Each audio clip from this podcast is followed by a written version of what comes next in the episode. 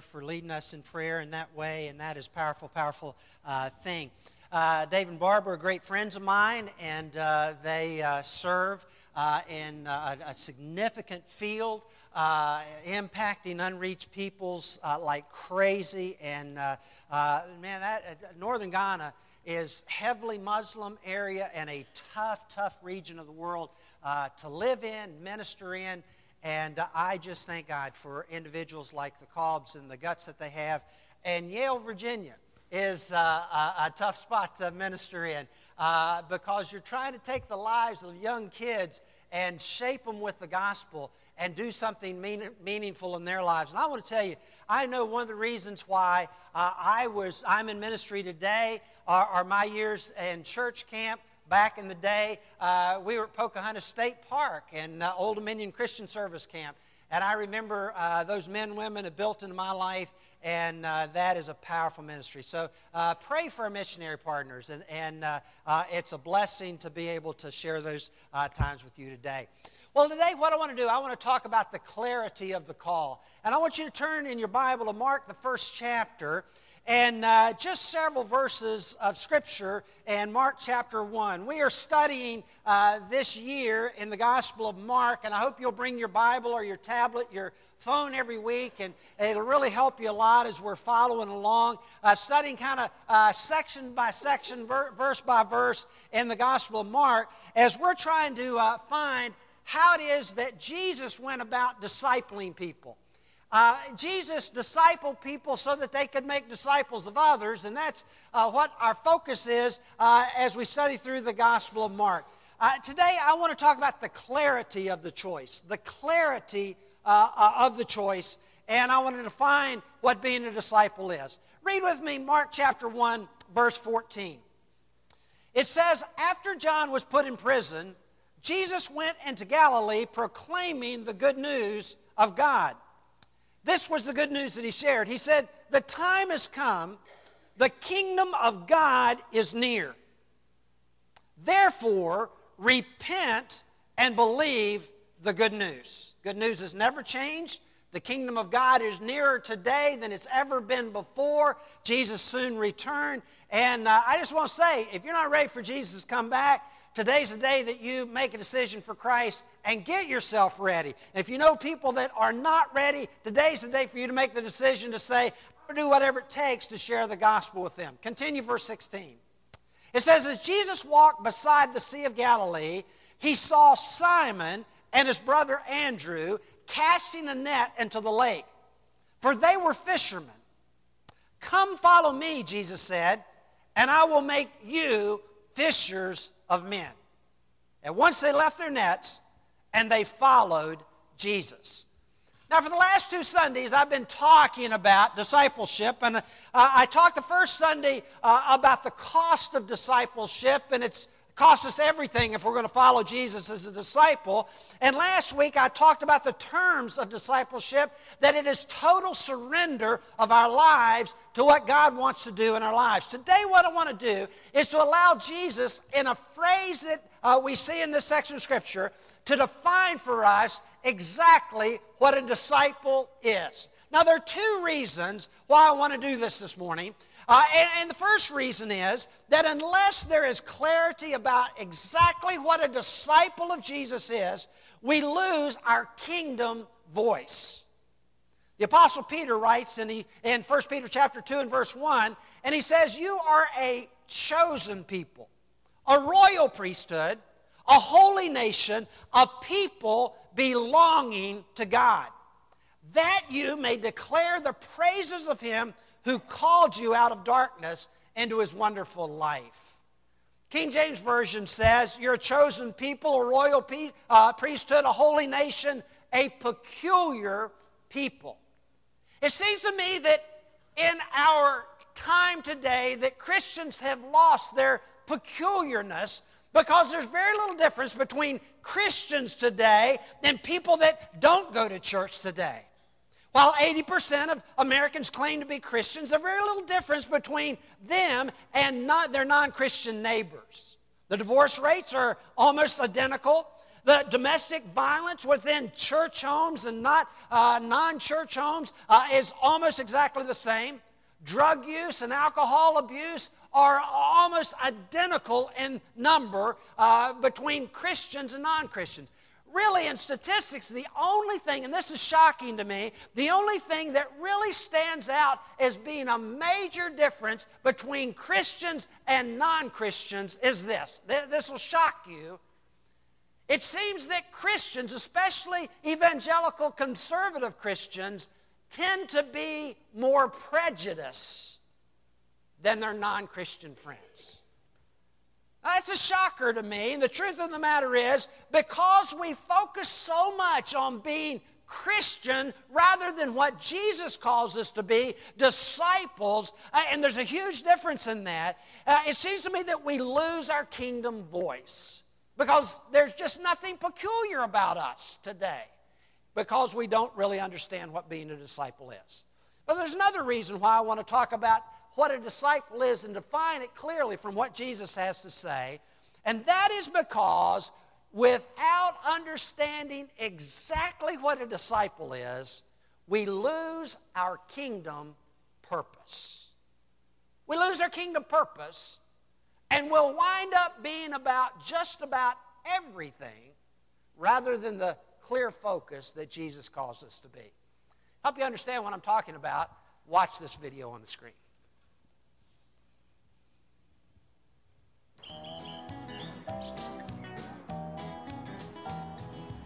And so, for those reasons, I believe the crankbait is the most versatile and fruitful lure you could possibly have.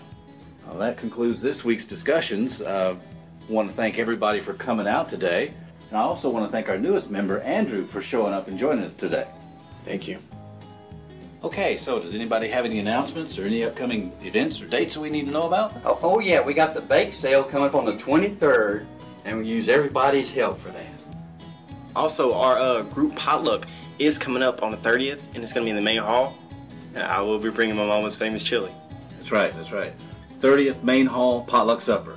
Also, there's a great fly fishing seminar over in Monroe this weekend. Um, I'm going to be carpooling, so if anybody wants to go, they just let me know. Tickets are $5, and the speaker is supposed to be amazing. That's fantastic. If anybody wants to go with Rick, be sure and get with him after the, the meeting, all right? Anything else you can think of? Yeah, uh, I have a question. When is our next fishing trip? You know, I have a new reel and I'm ready to try it out. Yeah. what, what, what are you talking about? You know, going fishing. Okay, what about this Saturday? Oh, it's, it's supposed to be like really cold that day. Next Saturday? That's the day of the bake sale, and we can't miss that. Two weeks, maybe. Like on a Thursday, I might can take off. I have classes like all day. How about this summer? Don't fish like swim south for the summer? I gotta get my dog spayed. Also, I'm allergic to water. Helping my neighbor change all of his light bulbs. A high pollen count day. My mom had a really bad reaction one time, and I think it runs in the family. It's my dog's birthday. He's turning four. I just can't handle the sun. Do you even have your license? You have your permit? Could you tell me what's the difference? I got this blue card in the mail, and I'm not sure. I think it was a boating license, but I don't have a boat, so I don't know why they sent it to me.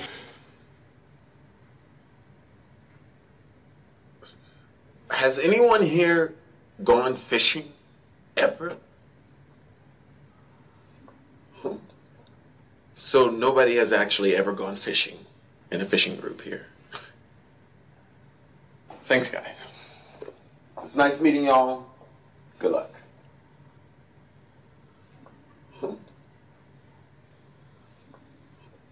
Oh, hey. We still need to elect a potluck chairman. Right. Oh, that's right. Yeah, yeah, yeah. So, I mean,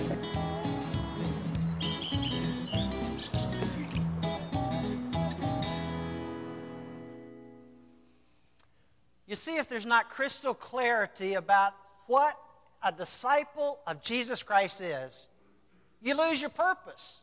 And anything can become your purpose, and you never quite get to fulfilling the purpose that Jesus gave for his church to fulfill. This morning, what I want to do is look at just nine words that Jesus shares in Matthew, cha- uh, in Mark chapter one and verse seventeen, where Jesus defines clearly what a disciple of, uh, of Jesus is. He says, Follow me, and I will make you fishers of men. First two words follow me. Folks, I want you to understand that first, a disciple of Jesus follows Jesus in their head. Everybody point to your head, please, if you know where that part of your body is. A disciple of Jesus is someone who makes a conscious decision to follow Jesus in their head. Now, following Jesus is really about two different mental decisions that a person has to make if they're going to follow Jesus. Number one, it's about accepting who Jesus is and who we are accepting who Jesus is and who we are. Now, Mark's account of this story is, is amazingly brief. Uh, Matthew and Luke uh, extend the story quite a bit, but in uh, Mark, it just simply says in verse 15 that Jesus is going out. He's preaching about the kingdom of God, and he's saying, uh, Repent and believe the, the good news. It says that he's walking along by the lake, and he sees Andrew and, uh, and uh, his brother Simon, and he tells them, Come follow me, I'll make you fishers of men. And it says in verse 18 that they got up, they left their nets, and immediately they followed Jesus. Now, the story repeats itself in verse 19 and 20 with two of their working associates, James and John. They too are called, Come follow me, and I'll make you fishers of men. And immediately they get up and leave. The story is very, very brief. However, in the Gospel of Luke, there are some much needed details added to the story. So put a bookmarker here in Mark chapter 1, and I want you to go with me to the book of Luke, the fifth chapter. The Gospel of Luke, the fifth chapter. It's just one book to the right. And in the fifth chapter, we read this story. Uh, actually, it's, it's an expansion of the story that we're studying here in Mark chapter 1. Now, uh, Mark, uh, uh, Luke adds several very important details. Number one, we notice that as Jesus is teaching, he's teaching actually from Simon's boat, from the very boat that Simon owns. That's where Jesus is using, uh, uh, what Jesus is using as a pulpit. Verse 1 says, One day, as Jesus was standing by the Lake of Galilee, with the people crowding around him and listening to the word, he saw at the water's edge two boats left there by the fishermen who were washing their, notes, uh, their nets. He got into one of the two boats, the one belonging to Simon Peter, and asked him to put out a little from shore. And then he sat down and he taught the people from the boat. From the boat. I am so glad to be able to have a stool to be able to sit down on for a couple reasons. Number one, I have to do this twice on Sunday morning, and uh, I just, uh, you know, having to stand uh, for two hours doing this is, is uh, quite a thing, but it's a scriptural thing. Jesus sat down and he taught. I, I, I, like that. You know, I, I just really do like that. But what I want you to notice is that Simon heard with his own ears the gospel. Wasn't somebody else translating to him. Simon heard Jesus speak the gospel himself with his own ears. Number one, uh, number two, we notice that Simon submits to a counterintuitive request. Now remember, Simon was a fisherman, Jesus was a carpenter, he became a preacher. He had never been a fisherman as far as we know, but Jesus gives Simon and the crew there a challenge and they follow it. Even though it doesn't make sense in their minds, they do exactly what Jesus said. Verse 4 through verse 7. It says, when, they had fin- when he had finished speaking, Jesus said to Simon, Put out into the deep water and let down the nets for a, coach, uh, for a catch. And Simon answered, Master, we've worked hard all night and haven't caught anything. But because you say so, I will let down the nets. When they had done so, they caught such a large number of fish that the nets began to break. To, uh, began to break. So they signaled their partners in the other boat to come and help them, and they came and filled both boats so full that they began to sink. Number one, I want you to notice that Simon heard the message in his ears, but I want you to notice that Simon saw with his own eyes the miraculous catch.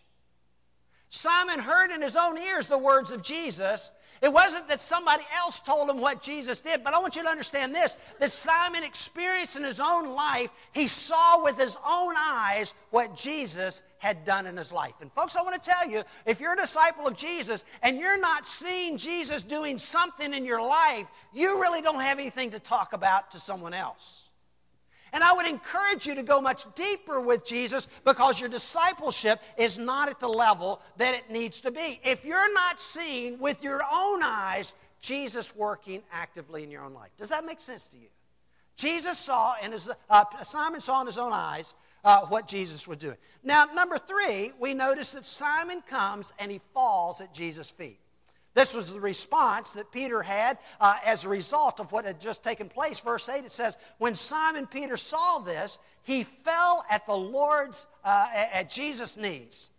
And he said, Go away from me, Lord, because I'm a sinful person.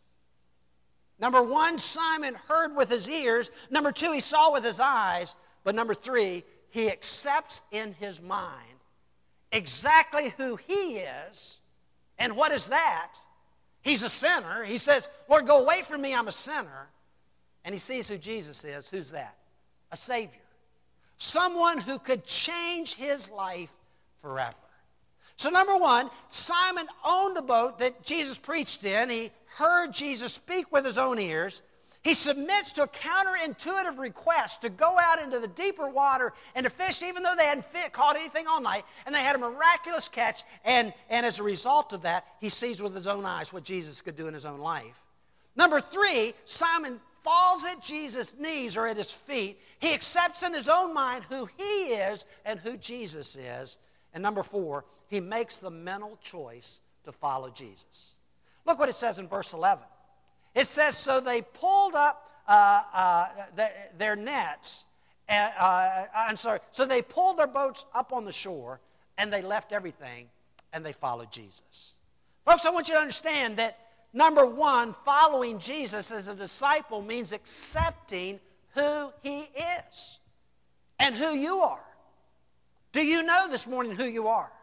I can tell you who you are. You're a sinner because I'm a sinner. Sinner saved by grace, yes, but sinner nonetheless. Did Peter uh, instantaneously become a person that never sinned again as a result of meeting Jesus by the lake that day? No. He continued to sin his entire life. However, by the grace of God, those sins were covered through Jesus Christ. Following Jesus in your head means making a mental decision about two things. Number one, it means making a mental decision of accepting who you are and who Jesus is.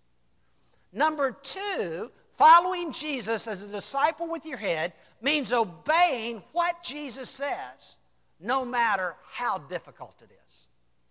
Not just accepting who you are, but it means obeying what Jesus says to do, no matter how difficult it is. Now, Simon and Peter, uh, Simon, Peter, and Andrew, James and John, the Bible says in verse 11, pulled their boats up on the shore and they left everything, everything, and they followed Jesus. John Piper talks about this section of Scripture and he says, When Jesus commanded these fishermen to follow him, their obedience was a concrete, physical act of putting their feet on the ground and walking behind Jesus. Now, what does it mean to obey Jesus? And what exactly should we obey Jesus in? Well, back up with me, if you would, to the last chapter of the book of Matthew. And there, Jesus, in Matthew 28, uh, we call it the Great Commission. Jesus describes not only what it means to obey Him, but also the means of allowing that to happen in our life. Not just what uh, we need to obey, but also the means of obeying Him. Now, this is a great commission. I'll read the whole thing. Jesus said, All authority in heaven on earth, this verse 18, all authority in, uh, in heaven and on earth has been given to me. Therefore, I want you to go and I want you to make disciples of all nations. That's the challenge to us in the church. Go make disciples, not just here in our neighborhood, but of all nations, uh, baptizing them in the name of the Father and the Son and the Holy Spirit. And watch verse 20. And teaching them to obey. Everybody say the word obey out loud, real loud. Obey. Teaching them to obey what? Everything, everything I've commanded you. Now, Jesus does not say, And, one would think, uh, uh, observing the church over a period of time, that what Jesus says is, I want you to teach them everything I've told you. Because most of the time when we gather together in church, it's just simply about uh, sharing information, teaching you what Jesus said about things. But that's not what Jesus says at all. What does Jesus specifically say, huh? He says, I want you to teach them to what? To obey. Teach them to obey everything I've taught you. Now, he gives the uh, means of that occurring. This is remarkable to me. He says, notice this, he says, teaching them to obey everything I've commanded you. Teaching. Bible says in the book of 1 Corinthians chapter 1 that God is pleased through the foolishness of preaching or teaching to save people. Isn't that a remarkable statement? That God has chosen this task of teaching as His means by which people will learn how to obey Him. You know, we have made the ministry what preachers are supposed to do into just about everything in the 20th century church in America except for teaching. Man, we want our teacher, our, our, preachers to be great executives. We want them to be visionaries. We want them to uh, manage the staff and the church and all of those sorts of things. And we have ignored, as a result of that, the most important job that I or any preacher has. And you know what it is? It's this teaching, this preaching role. Folks, I got to tell you, I believe it's time for the church in America, uh, America to get back to what the Bible says the role of the preacher ought to be. You remember in Acts chapter 6 and verse 4, they're describing all kinds of tasks that need to be done in the church. And the apostle said, Y'all find some people to do all of those things in the church. But as for us, we're going to give our attention to the ministry of the word and to prayer. I got to ask you this question with all of our doing and organizing and all of that stuff in the American church, are we making more or less disciples for Jesus Christ today? I think less. I think less. Jesus says, Your job, preacher, is to be a teacher of all the commandments that I have. And as you do that, you'll make disciples to follow. Friends, the number one attribute of, of, a disciple of Jesus is, is to make a mental, number one, to make a mental acceptance of who you are. You're a sinner. Jesus is a Savior. And number two, the mental uh, decision to uh, uh, obey the commandments of Jesus. I just want to ask you this morning would you accept today, I don't care who you are, would you accept today that you are a sinner. Because, folks, I want to tell you something. If you will not accept the fact that you are a sinner, there's no way you're going to become a disciple of Jesus.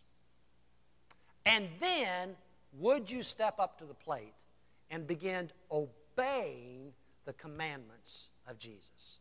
Now, guys, I want to uh, just speak directly to you guys here. We've got a lot of ladies signed up for the winter Bible study. We don't have too many guys. We've got a handful of guys, but not enough.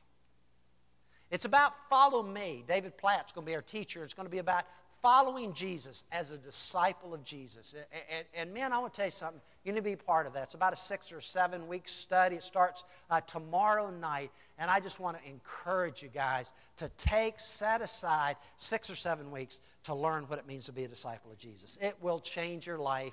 Powerful teaching. It will help you understand what being a disciple is.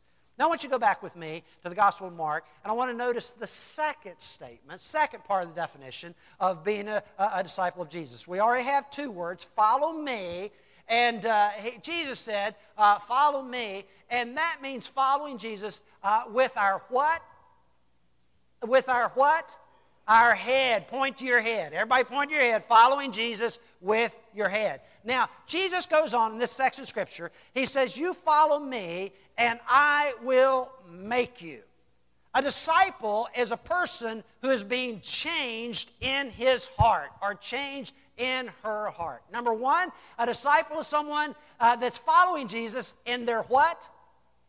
What? You aren't convincing me you're getting this. In their what? Huh? Hey, I want to tell you something. I preached the same sermon to uh, a group of uh, Spanish speaking folks in San uh, Pedro Sula, Honduras, and they didn't have any trouble following this. Man, when I said, uh, Where are you supposed to follow Jesus? Everybody would point to their what? Uh, point to their what? Right, about half of you did. All right, uh, following Jesus is about following Jesus in their, in their head. Number two, it's about being changed by Jesus in your what? Point to your heart. To your heart, all right? And uh, that's what it means. The word make means to fashion, to build, or to construct. Now, I want to tell you something. There's some things about me that drive you guys cra- uh, uh, about me that drive y'all crazy. I, I, I just know that. There, there are some parts of me that drive me crazy. There are things about me that I don't like, but this is what I want you to understand. God isn't done making me yet, all right? Can I get an amen on that? And that ought to give you hope because God's not done making and constructing and changing you either. And that must happen in your heart. Jim Putman says that too many Christians assume that discipleship is merely the transfer of information leaving, leading to behavior modification. He says instead, discipleship involves the work of the Holy Spirit in the heart of the disciple through the Word of God with the people of God. Now, there are two words that describe the Holy Spirit's work in the heart of a disciple. And I want you to leave, put a bookmarker here, and Mark, we're going to come back. And I, I want to give you these two words. Write them down. The first word is the word pruning, John 15, 1 and 2. Pruning, John 15, 1 and 2. And the other word is the word transformation, transformation. And I'll give you a couple passages of scripture about that in just a moment. Number one, turn with me, if you would, to the Gospel of John. Leave a bookmarker here, Mark. We're going to come back. Go to John chapter 15, my wife's favorite chapter in the Bible. And here it talks about pruning in verse 1 and 2 of John 15. Everybody turn there and look up at me when you got it found, all right? John chapter 15 and verse 1 and 2, all right? Very good. A lot of you got it, so let's go ahead and read together. Jesus says, I am the true vine, and my Father is the gardener. And he prunes or cuts off every branch in me that bears no fruit while every branch that does bear fruit, he prunes so that it will be even more fruitful. Folks, I want you to understand that following God in obedience is not a natural behavior.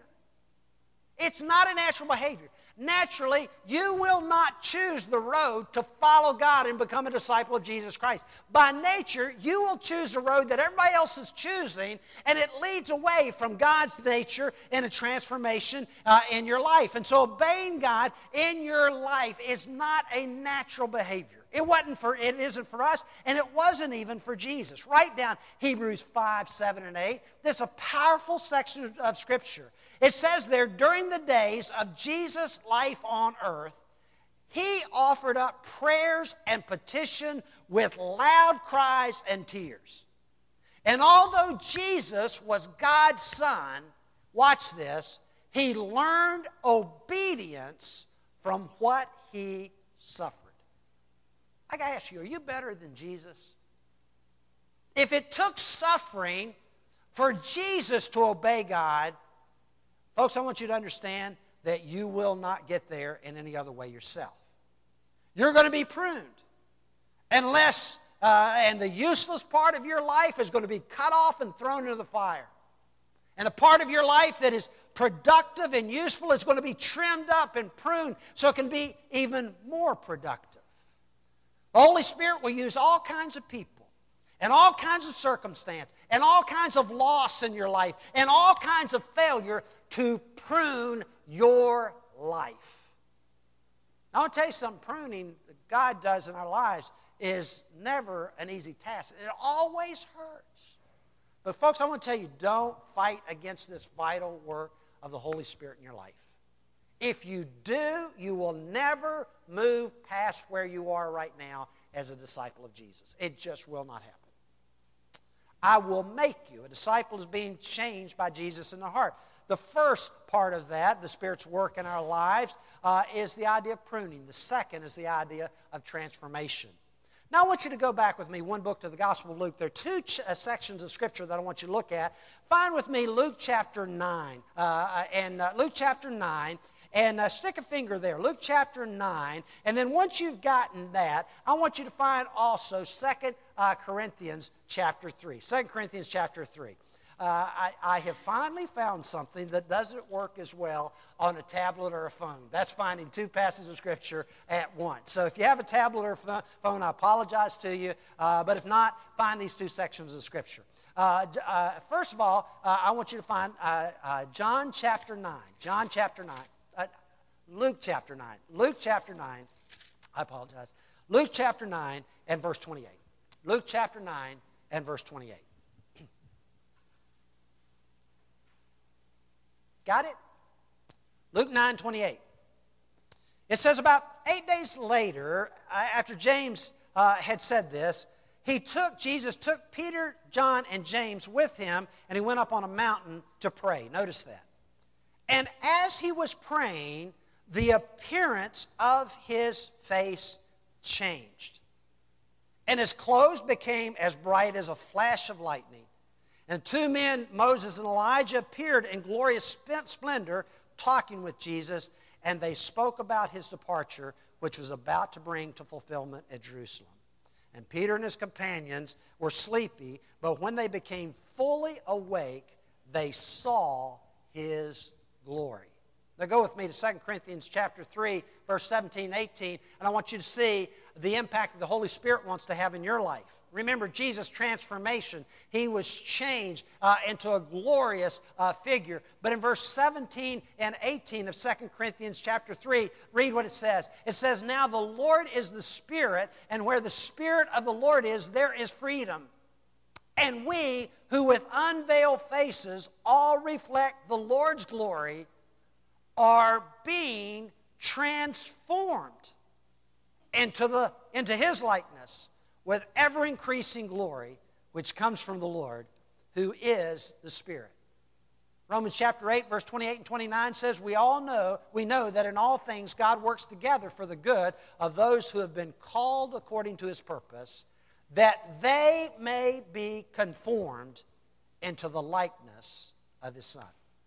Folks, I want you to understand that God's work in you, if you're a Christian, if you're a disciple of Jesus, God's work in you is not about making you comfortable or happy or, or just having a wonderful life, although all of those things will come. I want you to understand that God's work in you as a disciple of Jesus is to change you into the likeness of Jesus.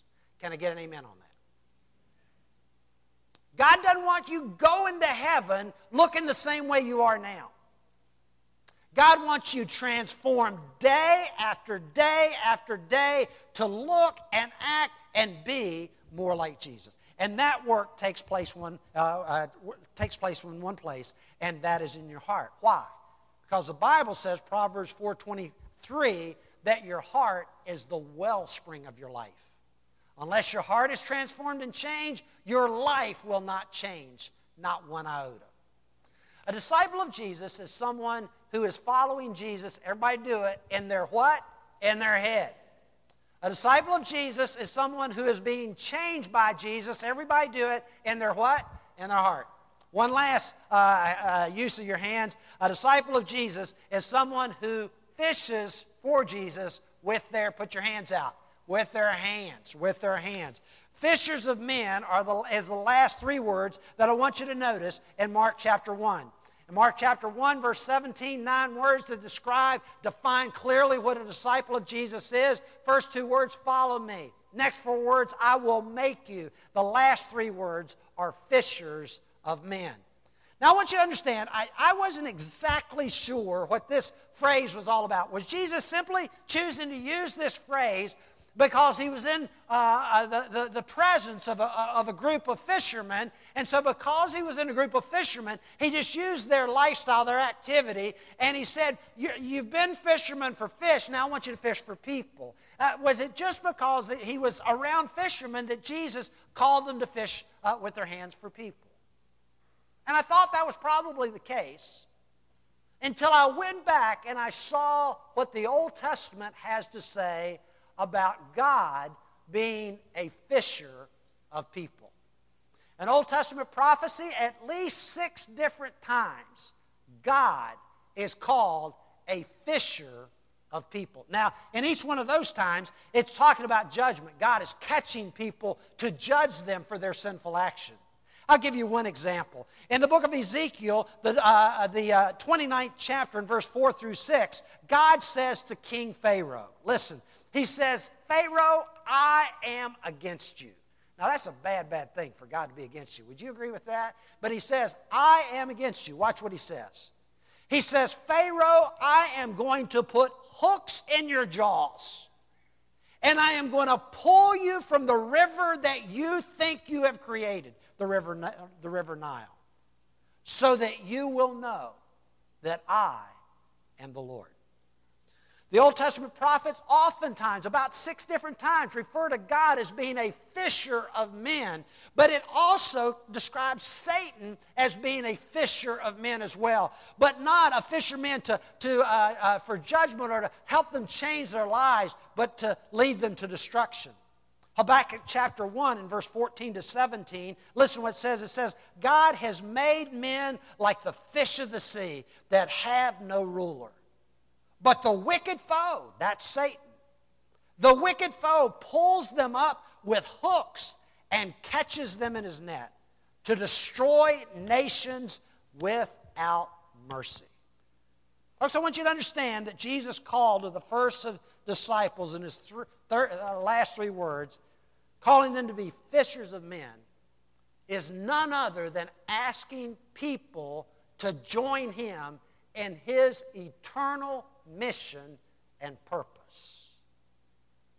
And that mission and purpose is to snatch lost people who are already caught in Satan's net and he's dragging their lives into hell itself with pleasure on his part. And our job is to come alongside God with other disciples and catch those people in the net of the gospel and to give them the opportunity to know who Jesus is in their own lives. Well, folks, we're coming to a time of communion. I want you to understand that communion is totally about the Lord's net that caught you one day. I remember very well the night that I was caught in God's net and I surrendered my life to Christ. I talked about that last Sunday. But I want you to realize that if you're a Christian, you're here today, you're a disciple of Jesus, that you've been caught in that gospel net too. As we gather together around the Lord's table, the men are, are, are moving into place, the band's moving into place. I just want you to say thank you to God for uh, the day or night or time or season that you were caught in uh, the net of the gospel and uh, to eat the bread and to drink the cup of it as it's passed, just to remember what God did for you on the cross through Jesus Christ. Let's bow and pray together this morning. Father God, you have clearly defined for us what a disciple of Jesus Christ is. Not an easy road, Lord, it's a difficult path to, and road to follow because it means uh, having to leave behind many things to be able to take up uh, uh, a brand new life and a brand new direction for our lives. Father, I would just pray that you would uh, cause individuals here as they are uh, receiving communion, Lord to contemplate their followingness of Jesus or lack of it. Father, I pray that you would help them to consider uh, the change that is being brought about in their heart through the Holy Spirit or the lack of it. And I pray, Father, that you would help them to look at their hands and see uh, the fish that they are catching, the people that they're catching for Jesus Christ, or the lack of them. Father, thank you for this time to remember what Jesus did for us on the cross and bless us as we receive the Lord's Supper today. It's in Jesus' name I pray. Amen.